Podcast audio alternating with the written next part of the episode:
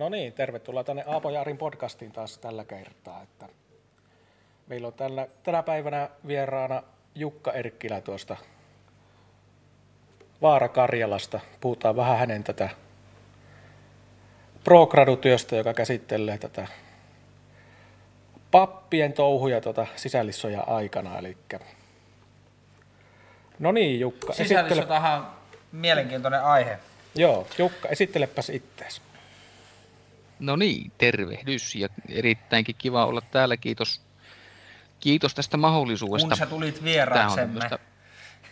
niin, niin tämä on tämmöinen mahdollisuus käyttää, käyttää sananvaltaa siitä aiheesta, joka minua kiinnostaa. Ja olen tosiaan tuota, tuolla Itä-Suomessa asuva, asuva teologi ja tein pro siitä on jo vähän aikaa. 14 vuonna se taisi olla, kun se sitten tuli ulos tai tuota, valmistui sisällissodan ajan papeista juurikin siellä alueella, missä tällä hetkellä työskentelen. Ja tuota, voi olla, että sitäkin asiaa ehkä sivutaan myöhemmin, mutta se oli siinä mielessä mielenkiintoista myös tehdä, että se, se tapahtui aikana, jolloin tapahtui tämä Krimin miehitys ja, ja tuota, siellä Ukrainassa alkoi alko ne konfliktit, eli siinä oli hyvin tämmöisiä, tämmöisiä niskavilloja nostattavia asioita.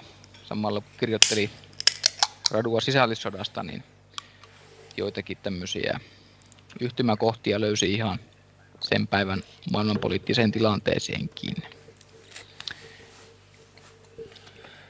Joo. Joo. sitten semmoinen homma, että jos siellä livessä on joku katsojakin sattuu olemaan, niin laittakaapa viestiä tuonne live-chattiin, että kuuluuko, kuuluuko vieras ja kuulutaanko me ihan hyvin. Että... Meidän podcast-koira Vappu, muuten niin, tota, yleensä ottaen niin mä oon jossain sen nostanut syliin, mutta nyt se pyys, pyys päästä tänne, että Vappu haluaa ruutuaikaa. Kiva nähdä Vappua. Vappu on ollut hieno, hieno juttu, että se on tässä ollut mukana. Joo, se on podcast-koira tietenkin. Ai niin, ta... Ja jos tää mun mikki silleen pöhisee, mm. että jos mä puhaltelen siihen, niin sanokaa sitten, että mä siirrän tuota. Joo, ja sitten jos vähän keskemmällä viittisit olla sitä. Joo, Jaha, että pik- keskemmälle keikkua oh, vähän. No niin, nyt on kyllä täydellinen melkein. No niin, Hei, hyvä. Sisä, sisällissodasta, niin sehän on hyvin mielipiteitä mm. jakava ja se on myös Joo. vähän niin kuin popularisoitu. Siitä on kirjoitettu paljon, siitä on kirjoitettu paljon, tehty sarjakuvia, tämmöistä kulttuurituotantoa.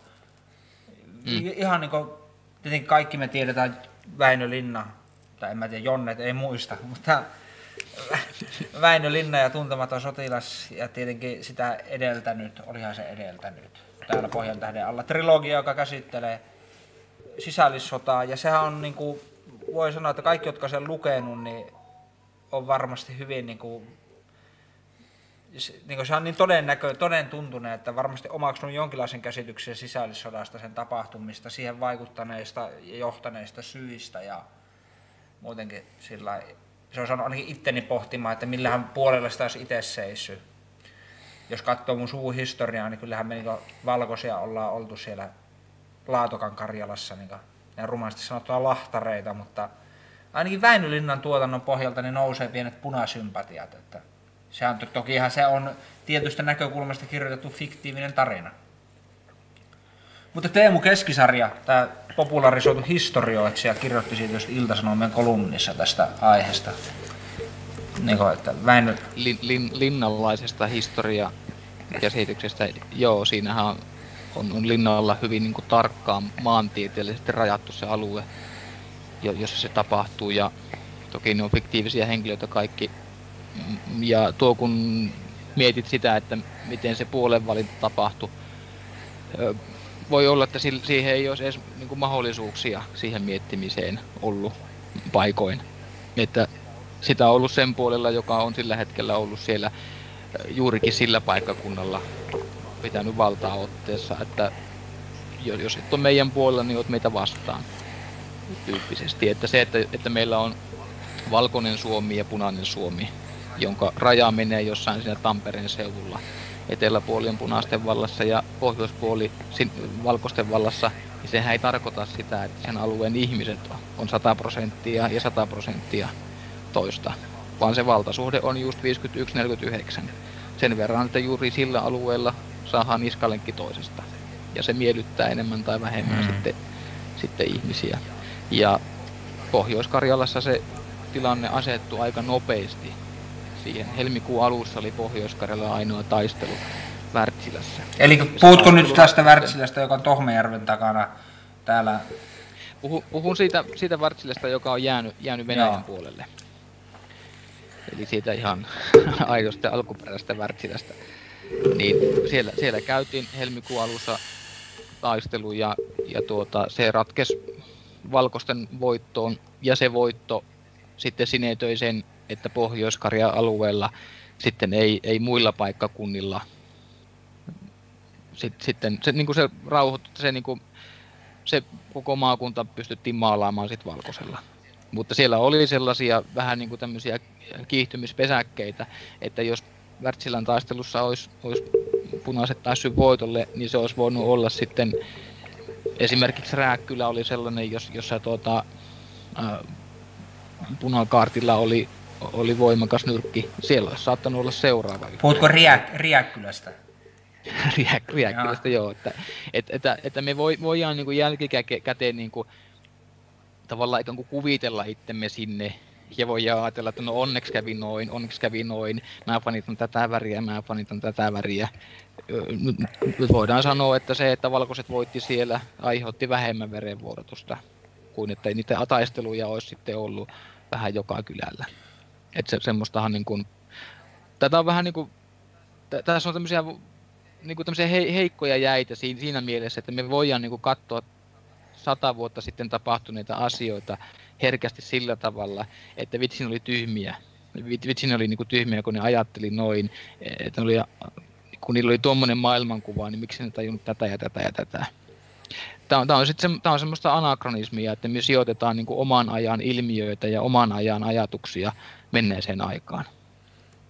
Eli, eli, se on luonnollista, sitä me tehdään täysin, aina, oli, ihmiset. Joo, ja, ja se, on, se on täysin eri todellisuus, on täysin eri Suomi, mikä tänä päivänä.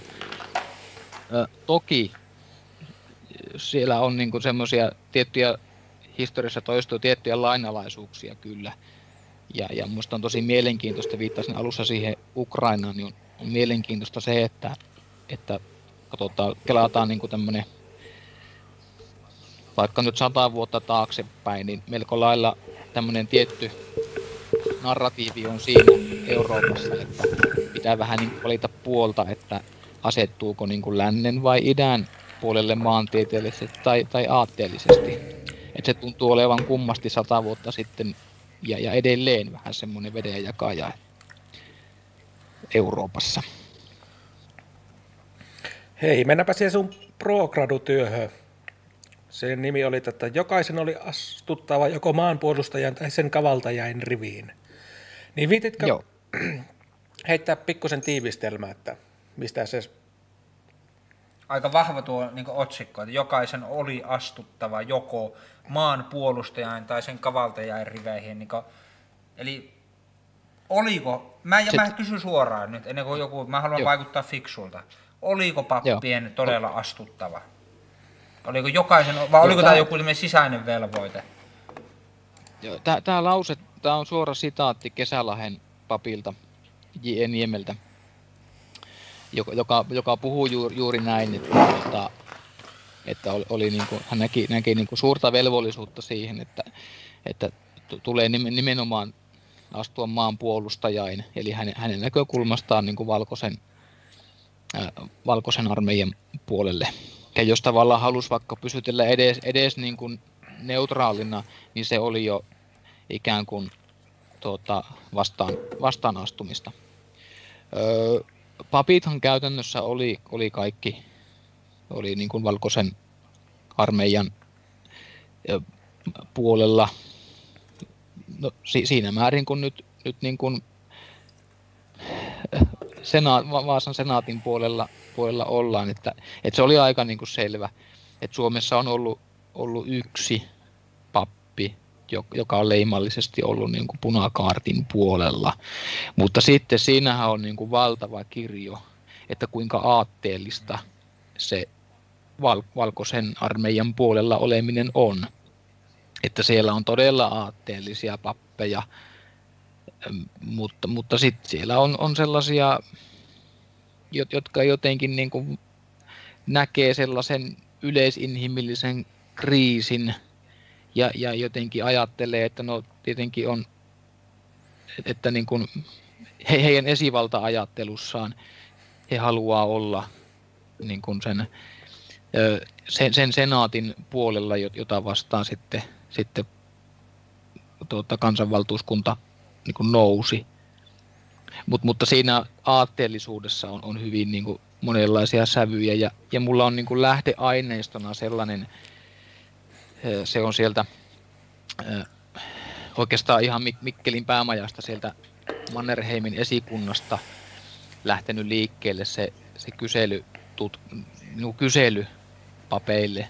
Ja siellä, siinä kyselyssä on, on pohjana tämmöinen niin hyvin valkoupseeri ja eetos. Mutta tuota, se, että ei, ei, ne, ei ne papit välttämättä sillä tavalla nyt niin kuin leijo, leijonalippu tanassa niin kuin siellä, siellä mennyt, vaan siinä on hyvin henkilö, henkilökohtaisia eroja, kuinka siihen asiaan suhtautuu. Sisällysluettelo. Mä pyysin Arja laittaa sisällysluettelon, niin nähdään vähän mitä siellä on siellä sun gradussa. Mutta hei, eli siellä oli kysely päämajasta, joka lähti. Kysyttiinkö niiltä, että mitä te teitte siellä? Mitä te papit teitte ja mitkä oli pappien tehtävät? Kerro siitä, siitä tota, lisää. Siitä kyselystä. Niin, ja, ja no, ei ehkä Joo. se kyselylomake niin kiinnostaa, mutta kiinnostaa Joo. mitä ne vasta tai kiinnostaa mitä kysyttiin ja mitä ne vastasi. Että... Niin, oikeastaan ensin, ensin pitää kertoa, että mitä kysyttiin, jotta voi kertoa, että mitä vastattiin. Siinä kysy, kyselyssähän oli niin kuin tarkoituksena se, että kirjoitetaan historian kirja siitä, mitä juuri tapahtuu. Eli, eli, eli vähän niin kuin nyt eletään korona-aikaa ja, ja sitten kun huomataan, että okei, nyt on päästy korona-ajasta pois, niin, niin sitten tuota, valtioneuvosto antaa jollekin, jollekin, jollekin porukalle sitten tehtävä, että kirjoittakaa nyt, että mitä tässä vuonna 2020 oikein tapahtuu. Samalla tavalla Mannerheim käski omia, omia siinä niin kuin läheisiä upseereita, että nyt, nyt selvitätte mitä tapahtuu. Ja ne perusti tämmöisen Suomen vapaussodan historian komitean. Ja tarkoituksena oli kirjoittaa sitten ihan historian kirja. Ja, ja yksi aineisto siihen oli, oli pappien kertomukset. Oli myös sitten nimismiesten kertomukset. Ja, ja miksi pappien, niin se, että papit on, on vuosisatojen ajan tilastoinut kaiken. Niin, niin luotettiin nytkin, että kyllä tämänkin asian papit on jollakin tavalla tilastoinut. Ja, ja jos ei ole tilastoinut, nyt on siihen korkea aika. Eli hyvin, hyvin niin kuin tuoreita kokemuksia oli tarkoitus saada.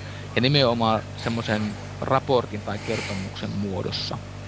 Eli että mitä tapahtui sinun seurakunnassasi vuonna tai keväällä 8. Aivan, eli... Ja se oli sitten erilaisilla pienemmillä kysymyksillä sitten niin kuin sitä ohjetta.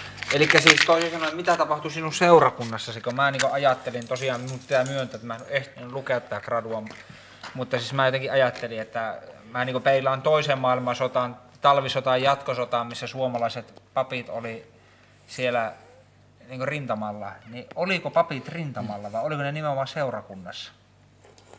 Oli, oli rintamalla, että mulla on sitten toinenkin, toinenkin tuota lähdeaineisto tuossa ja, ja se oikeastaan niin käsittelee sitten rintamalla olleiden pappien.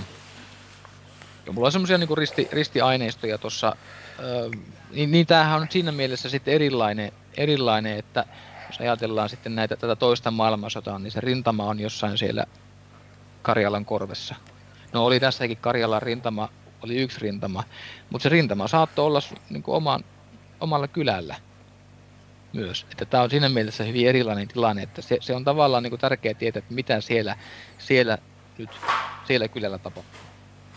Ja, ja tuota, niin, niin, pappeja oli kyllä rintamalla. Öö, siinä maaliskuun vaiheilla sen verran pitää nyt itäsuomalaisen sitten tässä nostaa häntää, että tuota, ennen kuin kukaan ehti käskeä mitään, niin täällä Joensuun alueella pohjoiskarjalaiset papit löivät päät yhteen ja päättivät keskenään, että kaikista yli pappuista seurakunnista joku lähtee aina vuorollaan hetkeksi rintamalle sotilassieluhoitotyöhön.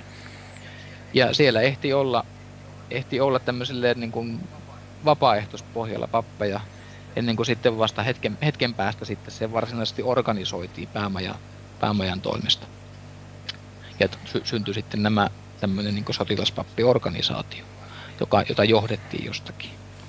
Mutta mulla on täällä, mun tutkimuksessa on, on Rääkkylän pappi Robert Immunen, joka on ollut ensimmäinen pappi rintamalla sotilassieluhoitotyössä ihan vapaaehtoisesti meillä.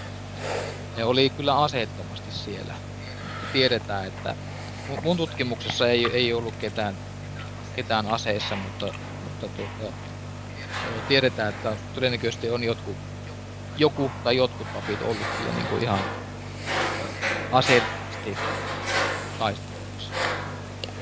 Mutta tuossa vaiheessa papeilla oli vielä sellainen, sellainen perinne, että tuota, se oli tällainen aseeton, että papit on ollut rintamalla taistelivien joukkojen mukana vuosisadat, vuosisatojen aikana, mutta niin ilman, ihan vain pappeina, ilman aseita, että tämä tämmöinen aseistettu sotilaspappi on, on tuota, se tulee sitten jo to, toisen, toisen maailmansodan aikana ehkä enemmän, ei vielä tuossa vaiheessa niinkään. No mitä sieltä kyselystä sitten, mikä lähetettiin niille pappeille, niin mitä sieltä sitten tuli niin niitä pappejen kertomuksia, että miten ne oli itse kokenut se sisällissoja? No oikeastaan ensi, ensimmäinen on se, se että tuota, tuliko niitä kertomuksia, että, että tuota, se lähetettiin ensin kapituleille ja sitten kiertokirjeinä seurakuntiin ja vaadittiin hyvinkin nopeita vastauksia, mutta kirkkoherran virastoja kiinnosti vähän muut asiat tuossa vaiheessa, kun on tuommoinen kriisiaika ollut ja pulaa kaikesta ja ne lähdetään ja kaikkea, niin tuommoisia kyselylomakkeita tulee, niin tuota, kyllä siellä nyt sitten pikkuhiljaa sitten, niitä piti tulla jo silloin syksyllä 18, mutta niitä alkoi tulla sitten siellä vuodenvaihteen taitteessa 18-19. Ja viimeisimmät tuli sitten aika paljon myöhemminkin, meni 19 vuoden loppuun. Niin se oli oikeastaan se ensimmäinen, että se ei nähty ihan hirveätä kiirettä sille vastaamiselle. Mutta, mutta sitten sille, mitä siellä sisäl- sisällöissä oli, niin tota, siellä oikeastaan niin kuin kuvailtiin sitä, että miten, mi, miten siellä kyseisessä seurakunnassa on niin kuin ilmapiiri ollut, milloin siellä on perustettu suojeluskunnat, milloin on perustettu punakaarteja, onko perustettu, minkälaista se työväen aktiivisuus on siellä ollut, ja, ja onko siellä tunnelmat kiristynyt. Siinä kyselylomakkeessa niin pyydettiin selvittämään kaikki kaatuneet ja kadonneet ja murhatut ja, ja, ja kaikki tämmöiset ja taistelut. Mutta niin kuin todettua, niin ainoastaan Wärtsilästä taistelukuvaus. Mutta toki siellä sitten kerrottiin, että näin, näin ja näin monta kaatu Karjalan rintamalla ja kiihtelysvaarassa vaaralaisia kaatu näin ja näin monta. Ja, ja tuota, tämmöisiä, tämmöisiä niin kuvauksia, että ne, ne oli aika, aika niin pintapuolisesti neutraaleja. Mutta sitten kun siellä puhutaan vaikkapa kaatuneista valkoisista sotureista, niin eh, siinä tulee tämmöistä sankaripaatosta sitten, sitten enem, enempi sitten. Onko tota, sitten kerron. jos kysyy sillä että mä nyt vähän niin haastattelen on niin nopeilla kysymyksillä, niin mikä on, pap, mikä on papin ydintehtävä?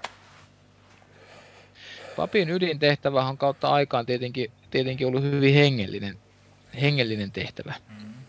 Ja, ja tuota, niin, niin, tuossa vaiheessa ehkä vielä sitten tämmöinen valistuksellinen tai, tai tämmöinen niin kuin koulutustehtävä, kun koulu, koulujärjestelmähän tuossa vaiheessa nykyiseen verrattuna oli vielä hyvin erilainen.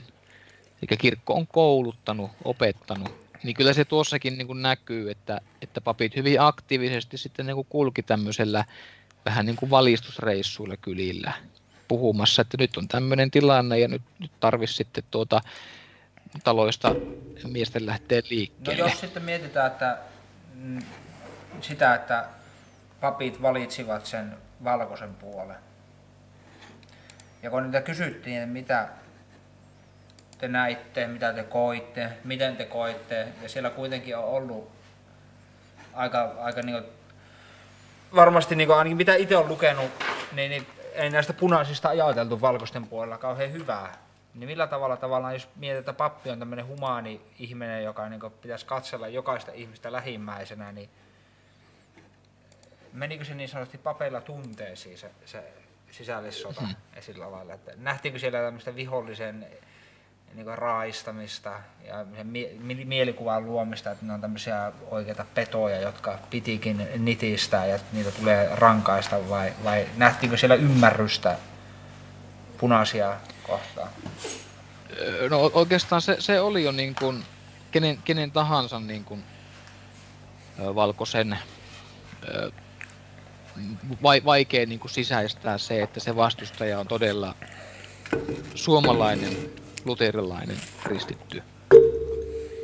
Että et se oli niin kuin helpompi nähdä, että se uhka on, on Venäjällä ja että se on tullut Venäjältä ja jotenkin laittaa se venä, venäläisten syyksi. Ja, ja sitten, ja va, vaikka jos se nyt olisikin se vihollinen niin kuin kotimainen ja, ja suomalainen, niin se on kuitenkin niiden tuota, venäläisten ja, ja, ja punaisten ylipuhuma. Jotenkin oli, oli tosi vaikea niin kuin nähdä sitä vihollista niin kuin tuota, noin no, lähellä. Ja, ja tuota, ei, ei siellä ollut niin kuin tällaista niin kuin demonisointia, ehkä jotenkin vähän ohittamista tai jotenkin sillä tavalla, että se oli niin kuin vaikea, vaikea niin kuin käsittää. Että kyllä siellä oli sitten tämmöisiä tämmöisiä kuvauksia, jossa sitten pyrittiin vähän niin kuin kyseenalaistamaan sitten just sitä niin kuin punaisen aatteen voimakkuutta. Jotenkin sitä, että no ei se ollut muuta kuin tanssi- ja pelipaikkojen rakentamista ja, ja pyhäpäivinä rellestämistä. Tai, tai tuota niin, niin, että osoitti sekin tavalla tämmöinen suurpiirtein lainastot osoitti sekin tavallaan sitä aatteellisuutta, että sitten kun huomattiin, että, että valkoiset pääsee voitolle, niin sitten vaihdetaan leiriä. Vähän tämmöistä sen aatteellisuuden kyseenalaistamista ja, ja toisaalta sitten sen tuomista esille, että esimerkiksi rintamasieluhoitotyössä haluttiin tuoda esille, että kun tavattiin vaikka kuolemaan tuomittuja punavankeja, että he olivat niin kuin kovin synnintuskissaan sitten. Näin, näin nyt esimerkiksi, että tavallaan jotenkin en, enempi haluttiin jotenkin tuoda, tuoda tuota positiivisessa valossa sitä, sitä niin kuin valkoista eetosta ja sitten jotenkin jättää semmoiselle niin kuin jotenkin vähemmälle huomiolle se, se punaisuus. Että siltä jotenkin ei mässäilty niin kuin ei, ei valkoisten voimankäytöllekään mässäilty. Ne oli hyvin, hyvin niin kuin yllättävän asiallisia tai tämmöisiä niin kuin neutraaleja, neutraaleja ne, ne kuvaukset pääosin. No mit, mitenkä, mitenkä vaikutti tuo, kuitenkin tämä puna-aate, niin sehän oli sosialismia ja kommunismia, niin se oli tätä kuitenkin leimallisesti tätä uskonnon vastaista, niin miten se vaikutti siihen pappien suhtautumiseen sitten? Se varmasti tietenkin väritti sitä pappien suhtautumista. No, no joo, se näkyy noissa teksteissä ehkä just, just, just näin, että tuota, närkästymisenä siitä, että sunnuntaina ei tullutkaan kirkkoon, vaan mennään työväentalolle tanssimaan ja, ja pelaamaan. Että tämmöisenä niin kuin ehkä maal, maallistumisena ja, ja jumalattomuutena ja tavallaan sen se, sen niin kuin moit, moittimisena se, se, se näkyy. Ja, ja, ja tavallaan sen, sen semmoisen niin kuvan maalaamisena, että, että tuota, niin kuin, tämmöinen ihan, ihanne kristitty ei voi, ei voi niin kuin punaisten edustamalla tavalla nousta esivaltaa vastaan. Et siinä, siinä yksi elementti, jota käsittelen tuossa on tämmöinen niin kuin, semmoinen esivaltauskollisuus, tämmöinen tietynlainen, tietynlainen elementti, jossa, jossa, esi, jossa esivalta nähdään niin kuin, laillinen esivalta niin kuin Jumalan tuota, hyväksymänä elementtinä yhteiskunnassa, mutta sitten venä, venä, venäläistämiskausien ja sorto, sortokausien aikana siihen tulee sitten tämmöinen vivahde, että, että se esivalta on niin kuin hyvä silloin, kun se on niin kuin hyvän puolella.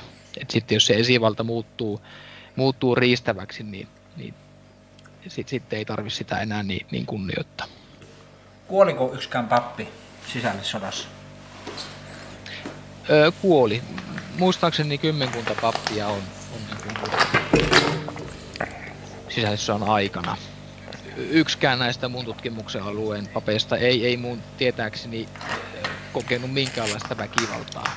Väkivalla uhkaa ehkä kyllä. Ja, ja yksi kertoo, että oli sitten sodan jälkeen myöhemmin, se oli Wärtsilän pappi kerto, että oli nimenomaan siellä, missä taistelu oli ollut, niin sitten joskus myöhemmin ollut jonkun miehen kuolivuoteella ja se mies paljasti siinä kuolivuoteella, että, että hän, hän itse olisi ollut ajamassa tälle papille hyvinkin karua kohtaloa. No, tämä nyt on, on tuota, tämä on puhetta, että me, kuka tahansa voi, voi suutuspäissään suunnitella mitä tahansa ja se ei tarkoita vielä, vielä varsinaisesti, mutta kyllä he koki, koki niin kuin, ö, pelkoa varmasti. Ja, ja paikoittain, tämä, kun kysyit tästä niin kuin uskontokriittisyydestä, niin se oli enemmänkin niin kuin pappisvastaisuutta kuin kirkkovastaisuutta. Eli sillä saattoi olla paikallisia tämmöisiä henkilöjännitteitä, ei tykätty siitä tietystä papista. Ei se liittynyt niinkään niin kirkkoon instituutiona. Tämä muuten tulee täällä Pohjantähden alla kirjassakin tulee mieleen, että sehän, siellä, siellä oli Koskelan pojilla oli vahva kauna sitä, sitä kirkkoherra Lauri Salpakaria vastaan. Ja ne fiktiivisesti Linnakin on sen kuvannut sillä lailla, sitä kuvattiin sanoiko ne sitä, nimittikö ne sitä papin saatanaksi vai mikä se oli, niin aika tämmöinen mm. voimakas, voimakas nimitys papille. Joo. papille että...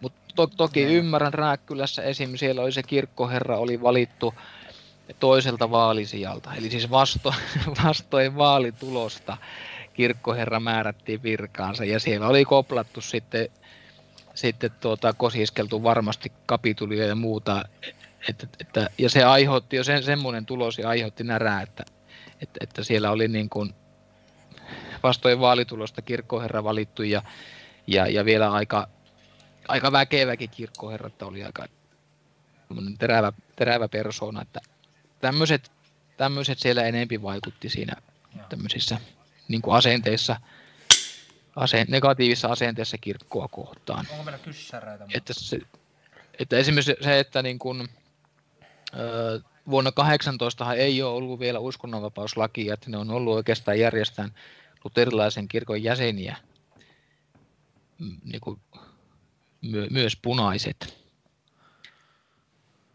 Ja, ja lain mukaan heille olisi niin kuin kuulunut tuota, samanlainen hautaus kuin kaikille muillekin, mutta niin kuin tiedetään, niin, niin punaisten hautaaminen oli aika, aika arka asia. Ja itse asiassa tuossa papit ei, ei sanallakaan kommentoi sitä, että ovatko haudanneet paikallisia punaisia.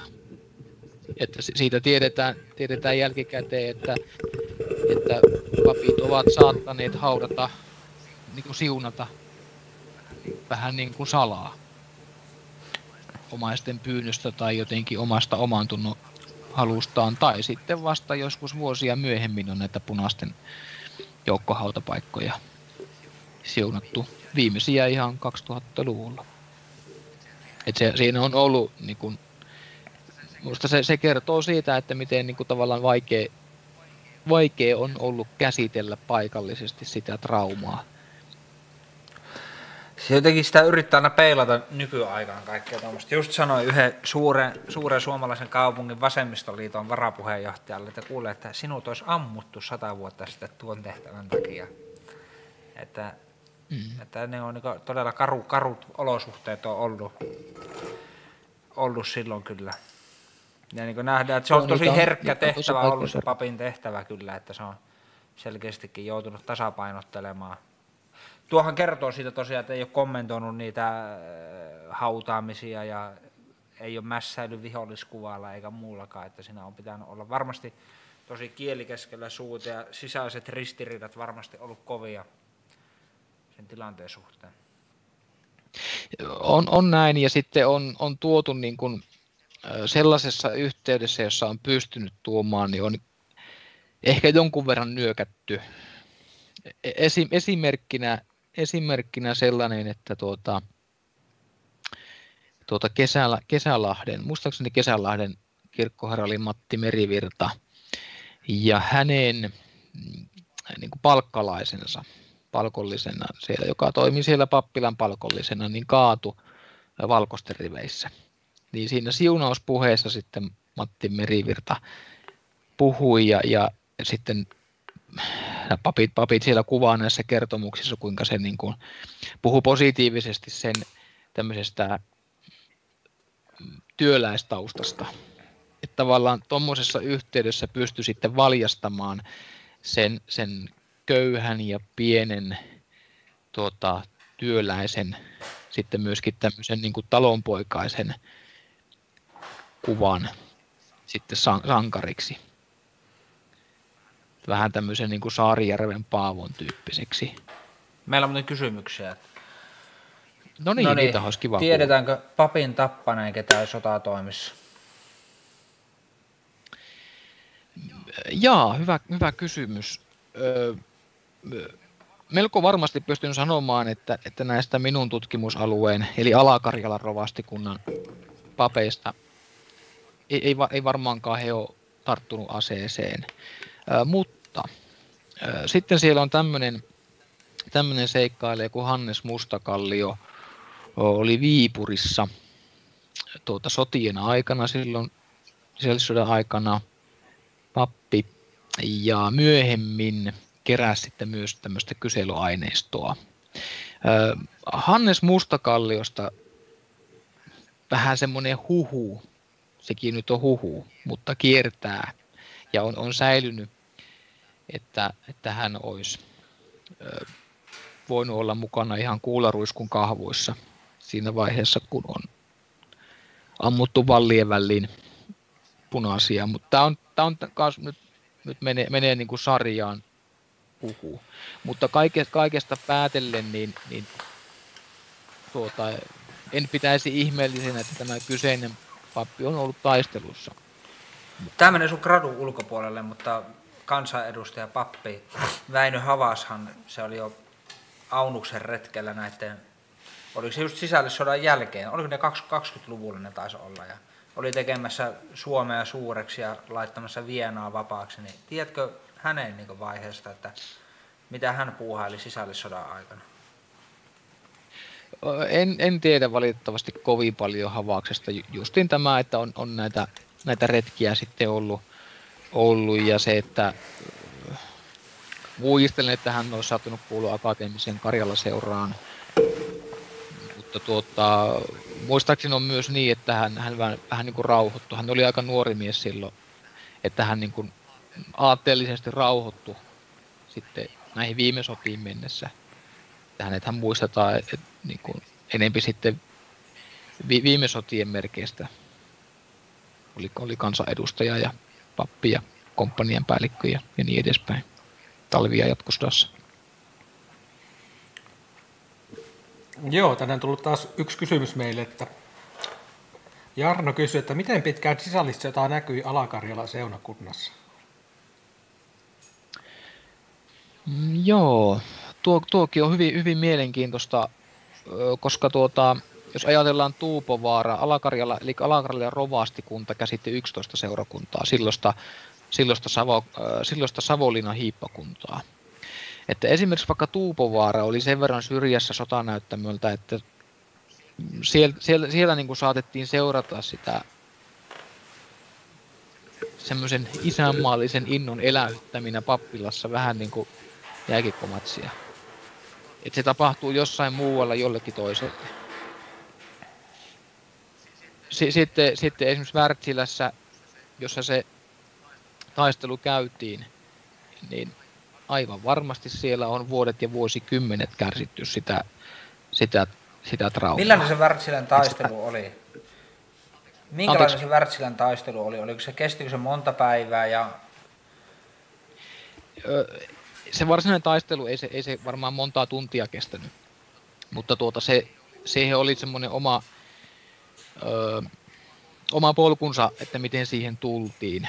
Että kyllä se useamman vuorokauden niin kun, se tiivistyi se tilanne, että sinnehän tuli ensin siellä, siellä tuota, paikallinen punakarti tuota, otti, otti homman pohkeeseen ja, ja kävi, kävi kaappaamassa jotakin paikallista pamppua sieltä tuota kyytiin ja linnoittautui jonnekin. Ja, ja tuota, mm, sitten siellä sinne tuli, tuli, tulikohan Joensuun ja Sortavalan suojeluskunnat sitten paikalle vaatimaan aseita punakartilta pois ja antamaan jonkun siinä annettiin useampia tämmöisiä niin kuin päivämääriä, että jos ette tuohon ja tuohon hetkeen mennessä anna aseita pois, niin sitten seuraa sitä ja tätä. Ja siellä punakartin puolellakin niin kuin ensin, siellä äänestettiin siitä, että tuota, annetaanko aseet pois, ja siellä se niin kuin rauhaomaisempi kanta voitti. Että, että kyllä tässä on parempi vaan nyt niin, että annetaan, annetaan pyssyt pois ja lopetetaan leikki tähän.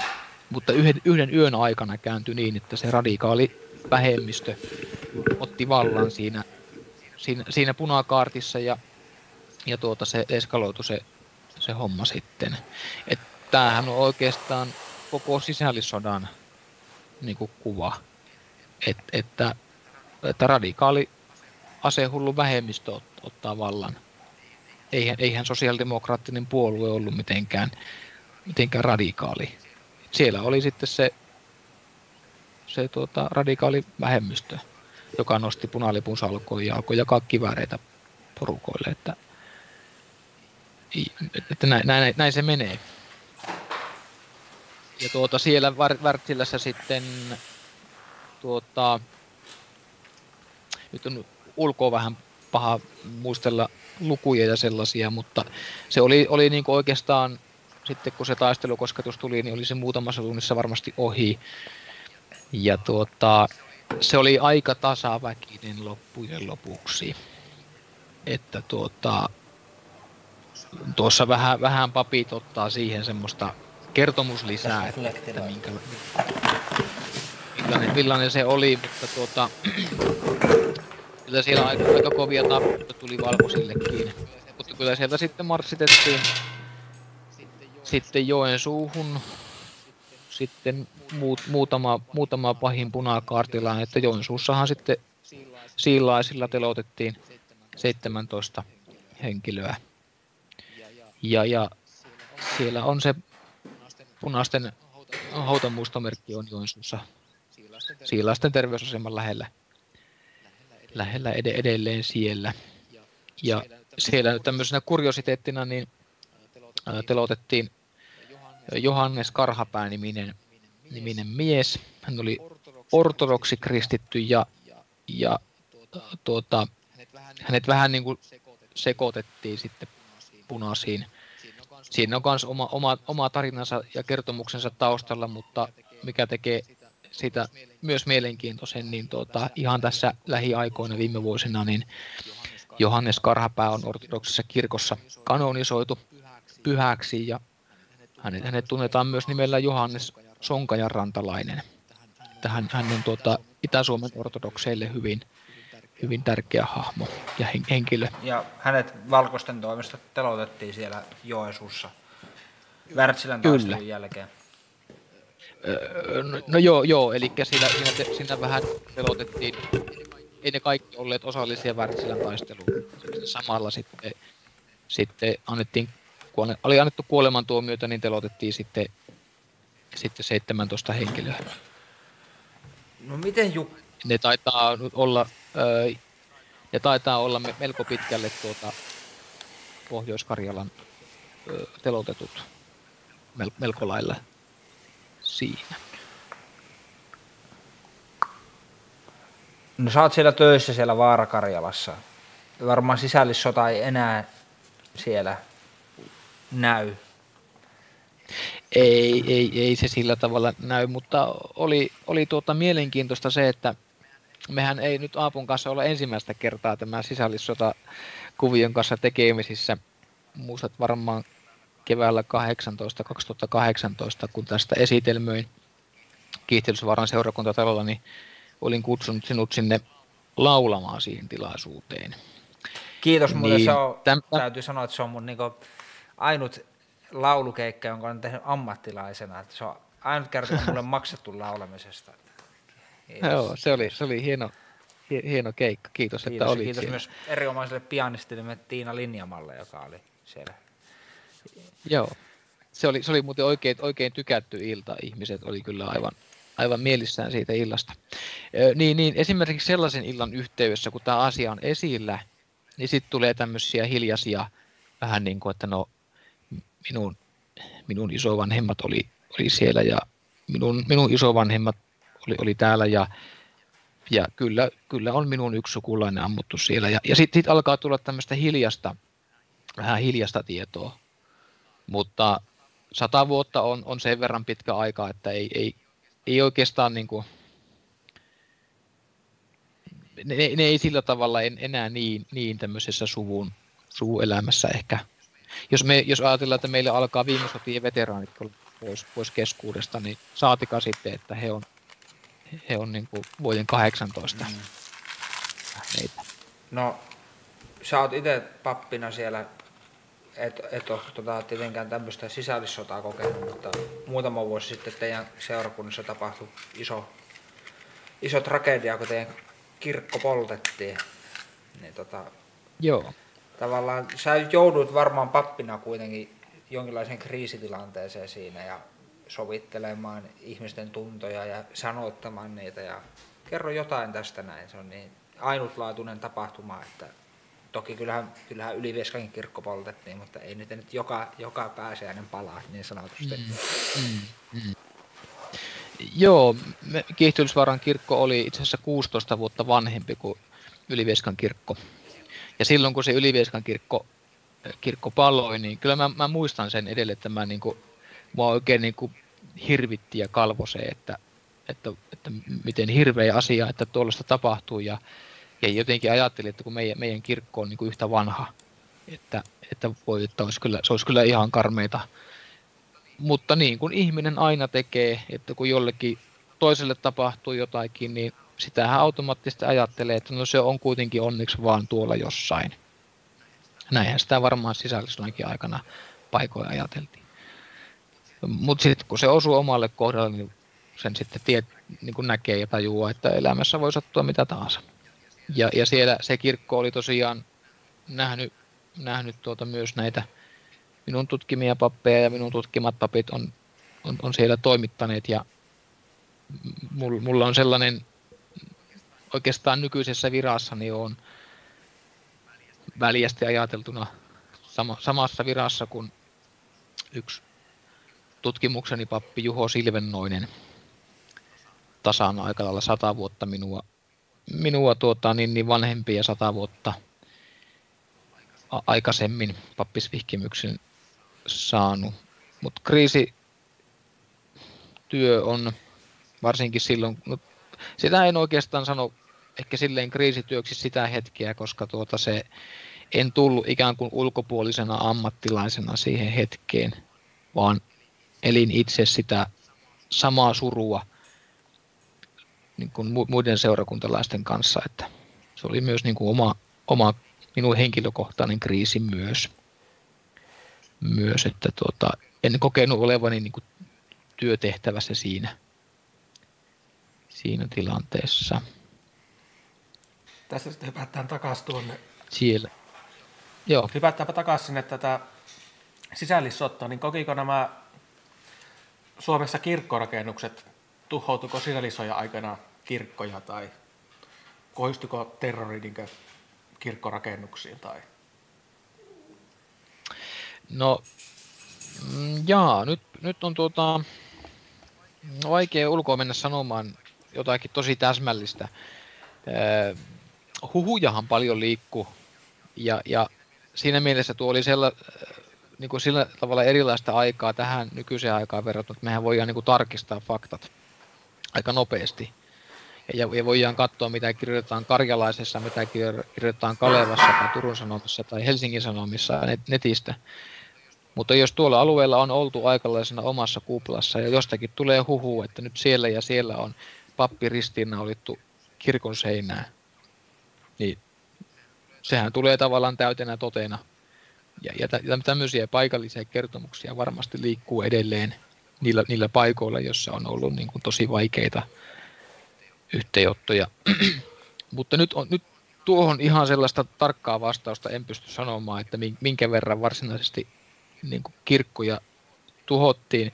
Mua kyllä vähän ohjaa nyt ajattelemaan sellainen, mihin vähän jo aikaisemminkin viittasin, että punaiset ei ollut järjestään niin kuin kirkkovihamielisiä. Joo, siellä oli se aate ja sen aatteen ne tuleenpalaavat propagandistit. Öö, mutta sitten ajatellaan, ajatellaan joku tommonen torppari jostain tuolta, joka illalla nukkumaan mennessä lukee isämeitin. Ei sillä ole mitään intressejä lähteä tuhoamaan sen omaa kotikirkkoa.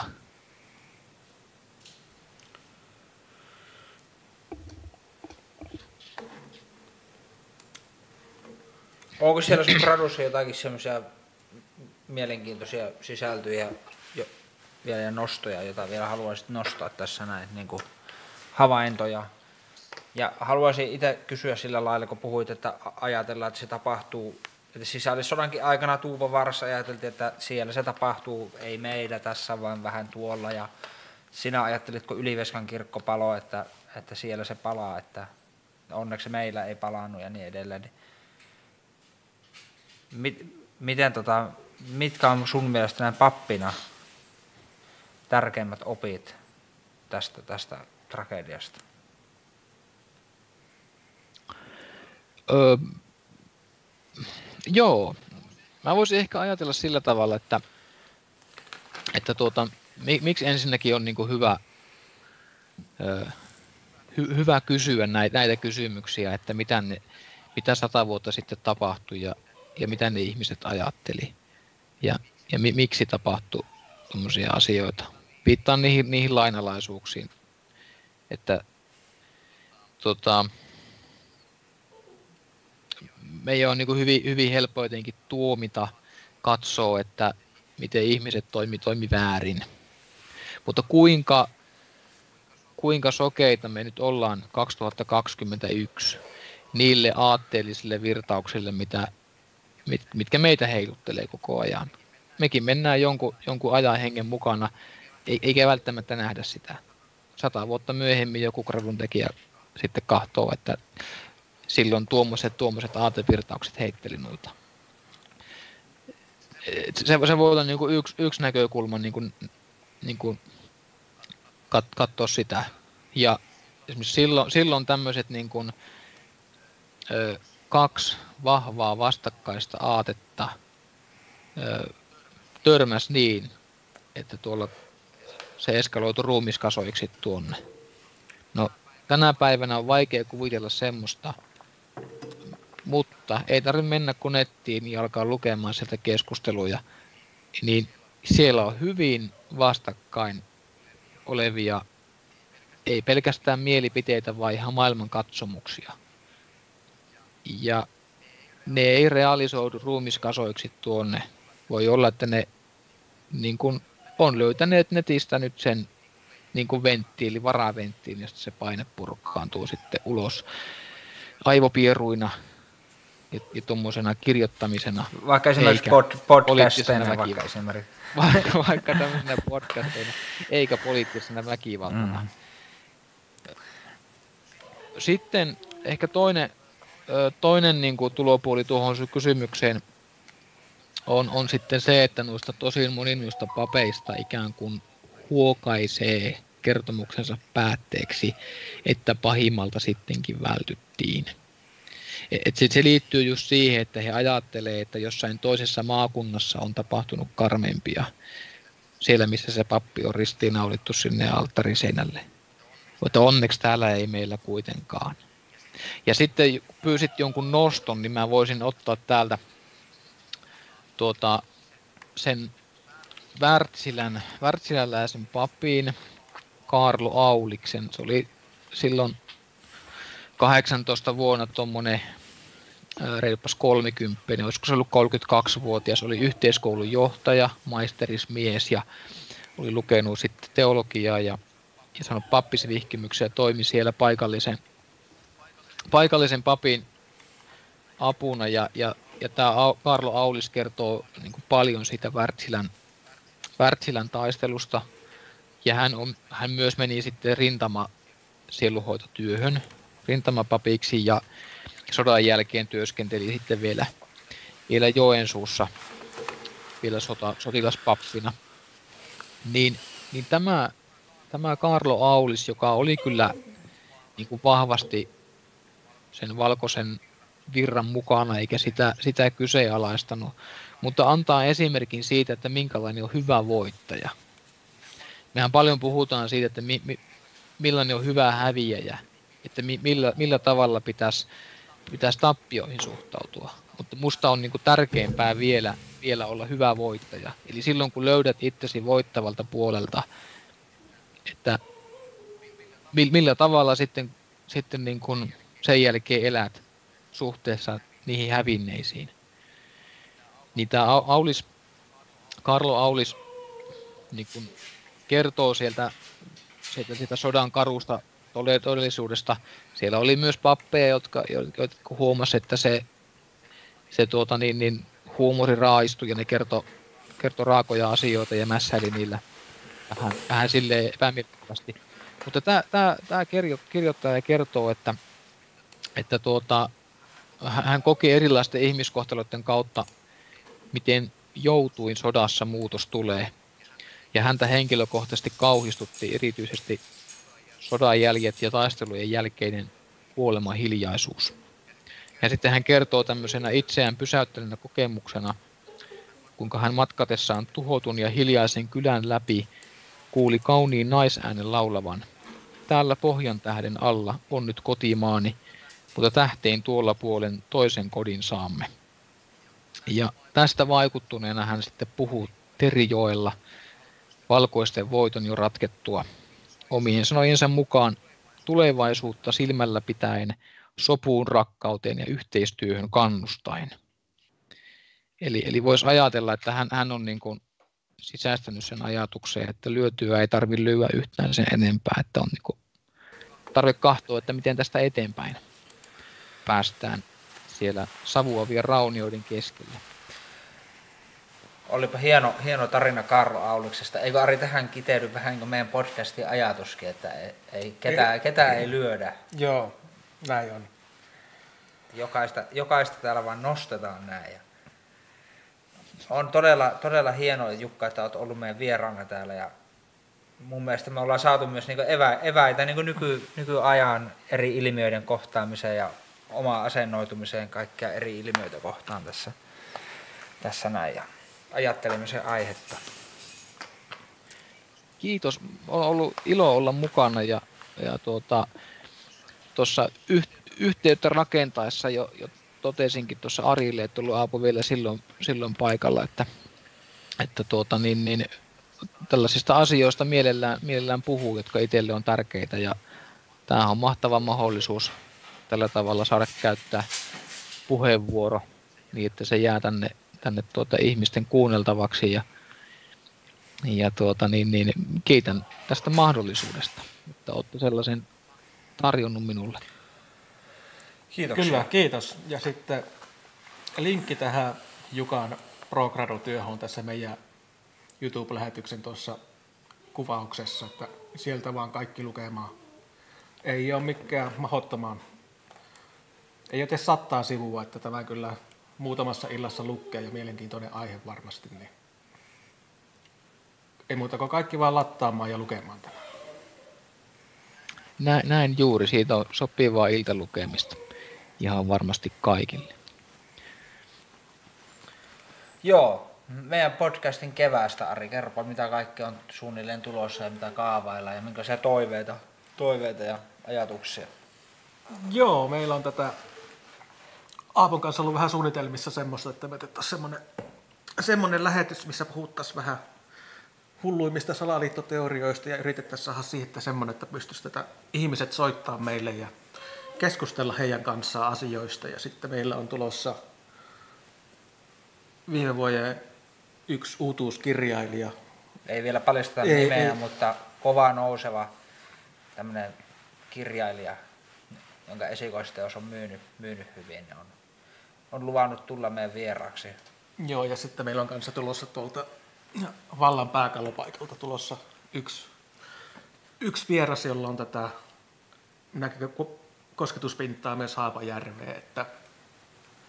Kyllä. Ja sitten me toivottaisiin ihan hirvittävästi, että me saataisiin joku maanviljelijä tänne.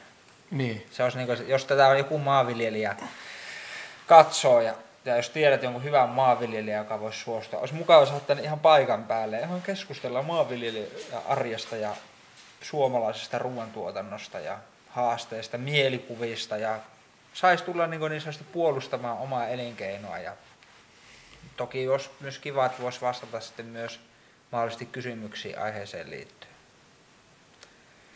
Mutta tykätkää tästä, jakakaa, kertokaa kavereille, tilatkaa. Meillä on 49 tilaajaa oli ennen lähetystä ja olisi se niin mahtavaa, että niitä tulisi lisää. Mm.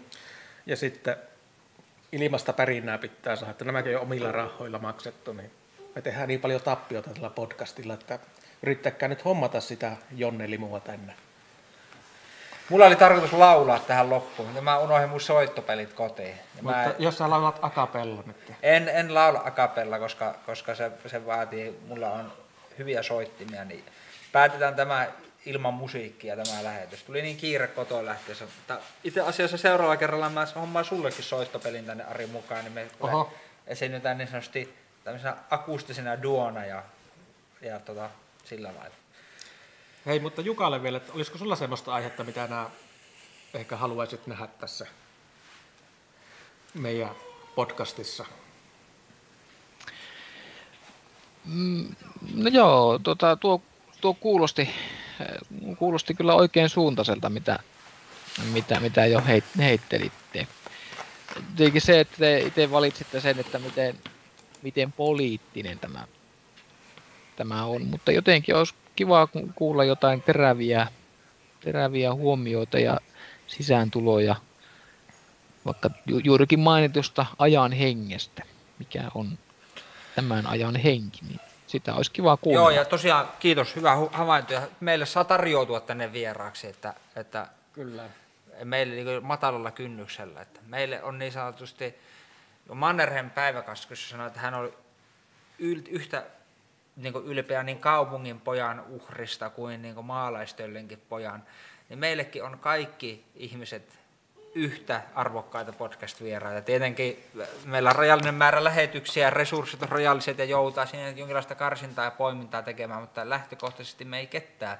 Ei se ollut siinä ekassa spontaanissakin lähetyksessä, että tänne saa tulla, että vaikka joku puolueen puheenjohtajakin ihan mielellään mm. saa tulla tänne.